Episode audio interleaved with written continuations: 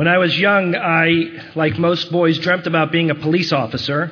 And the most exciting thing when you're 5 or 6 about pretending to be a police officer is, of course, the pretend gun that you would walk around with. Because even when you're 5 or 6, holding a gun meant that you had some form of power in a world that is pretty powerless to the 5- and 6-year-olds out there. But as I grew older, I realized that guns don't offer any power. They don't offer any form of control. Wisdom does. Heroism does. Love does. But guns destroy in seconds that which can take a lifetime to build. I was in Israel this year when I heard about the shootings in Aurora at the screening of a Batman movie. And I was horrified. And I was equally sickened when I was home and learning about the shooting at a Sikh temple by a hate monger. Then, on our family trip, I heard about the shooting at the Empire State Building. And the day I came home, I heard about a shooting at a Pathmark in New Jersey. Guns and their lack of control and easy availability have taken down far too many innocent lives this summer, more than in most civilized countries. And for what? And for why? And I'm sorry for this political advertisement for this portion of the service, but I can't hold back for a moment.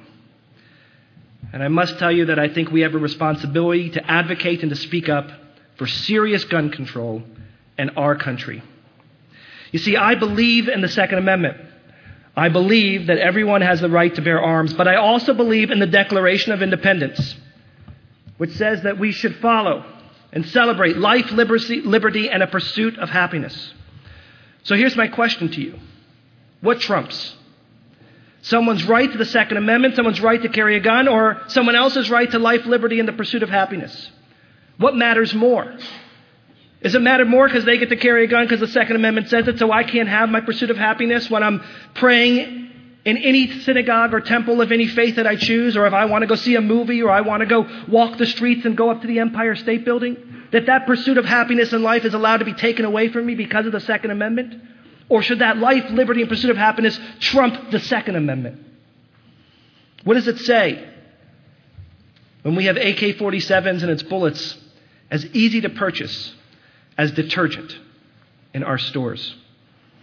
What does that say? If we want to be a country that allows guns, then we have to be a people that controls them first.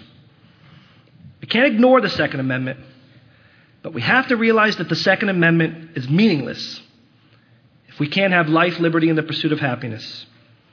It's meaningless if people live in a country that no longer values life or gives people peace. As I do every year, I've penned a modern Unetaneh Tokef for all the victims of all the 4 shootings I mentioned earlier, who went to the movies that night as a serious Batman fan, and who went out for a summer night of fun. Who went to the temple to pray that morning?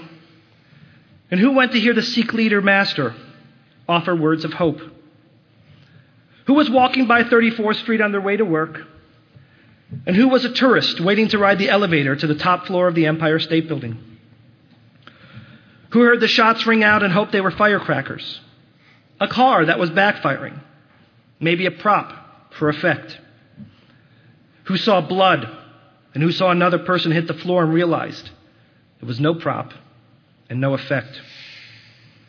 Who ducked for cover and had great instincts? And who was locked in a stare of disbelief? Who took a bullet innocently or from the blind side?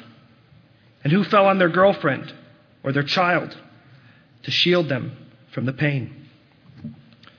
Who died instantly? Who died en route to the hospital? Who was visited by a celebrity or by the president to offer them comfort during their grief and recuperation? And who had no visits but bagpipes playing and taps at their funeral? Who questioned the persons that could hold such evil in their heart and in their hand?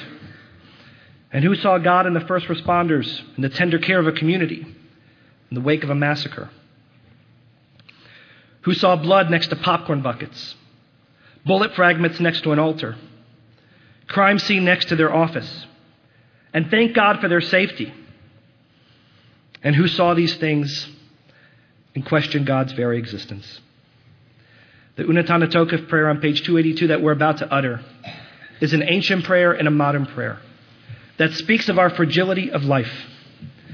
We obviously know that God has a role in determining our life, but we do too.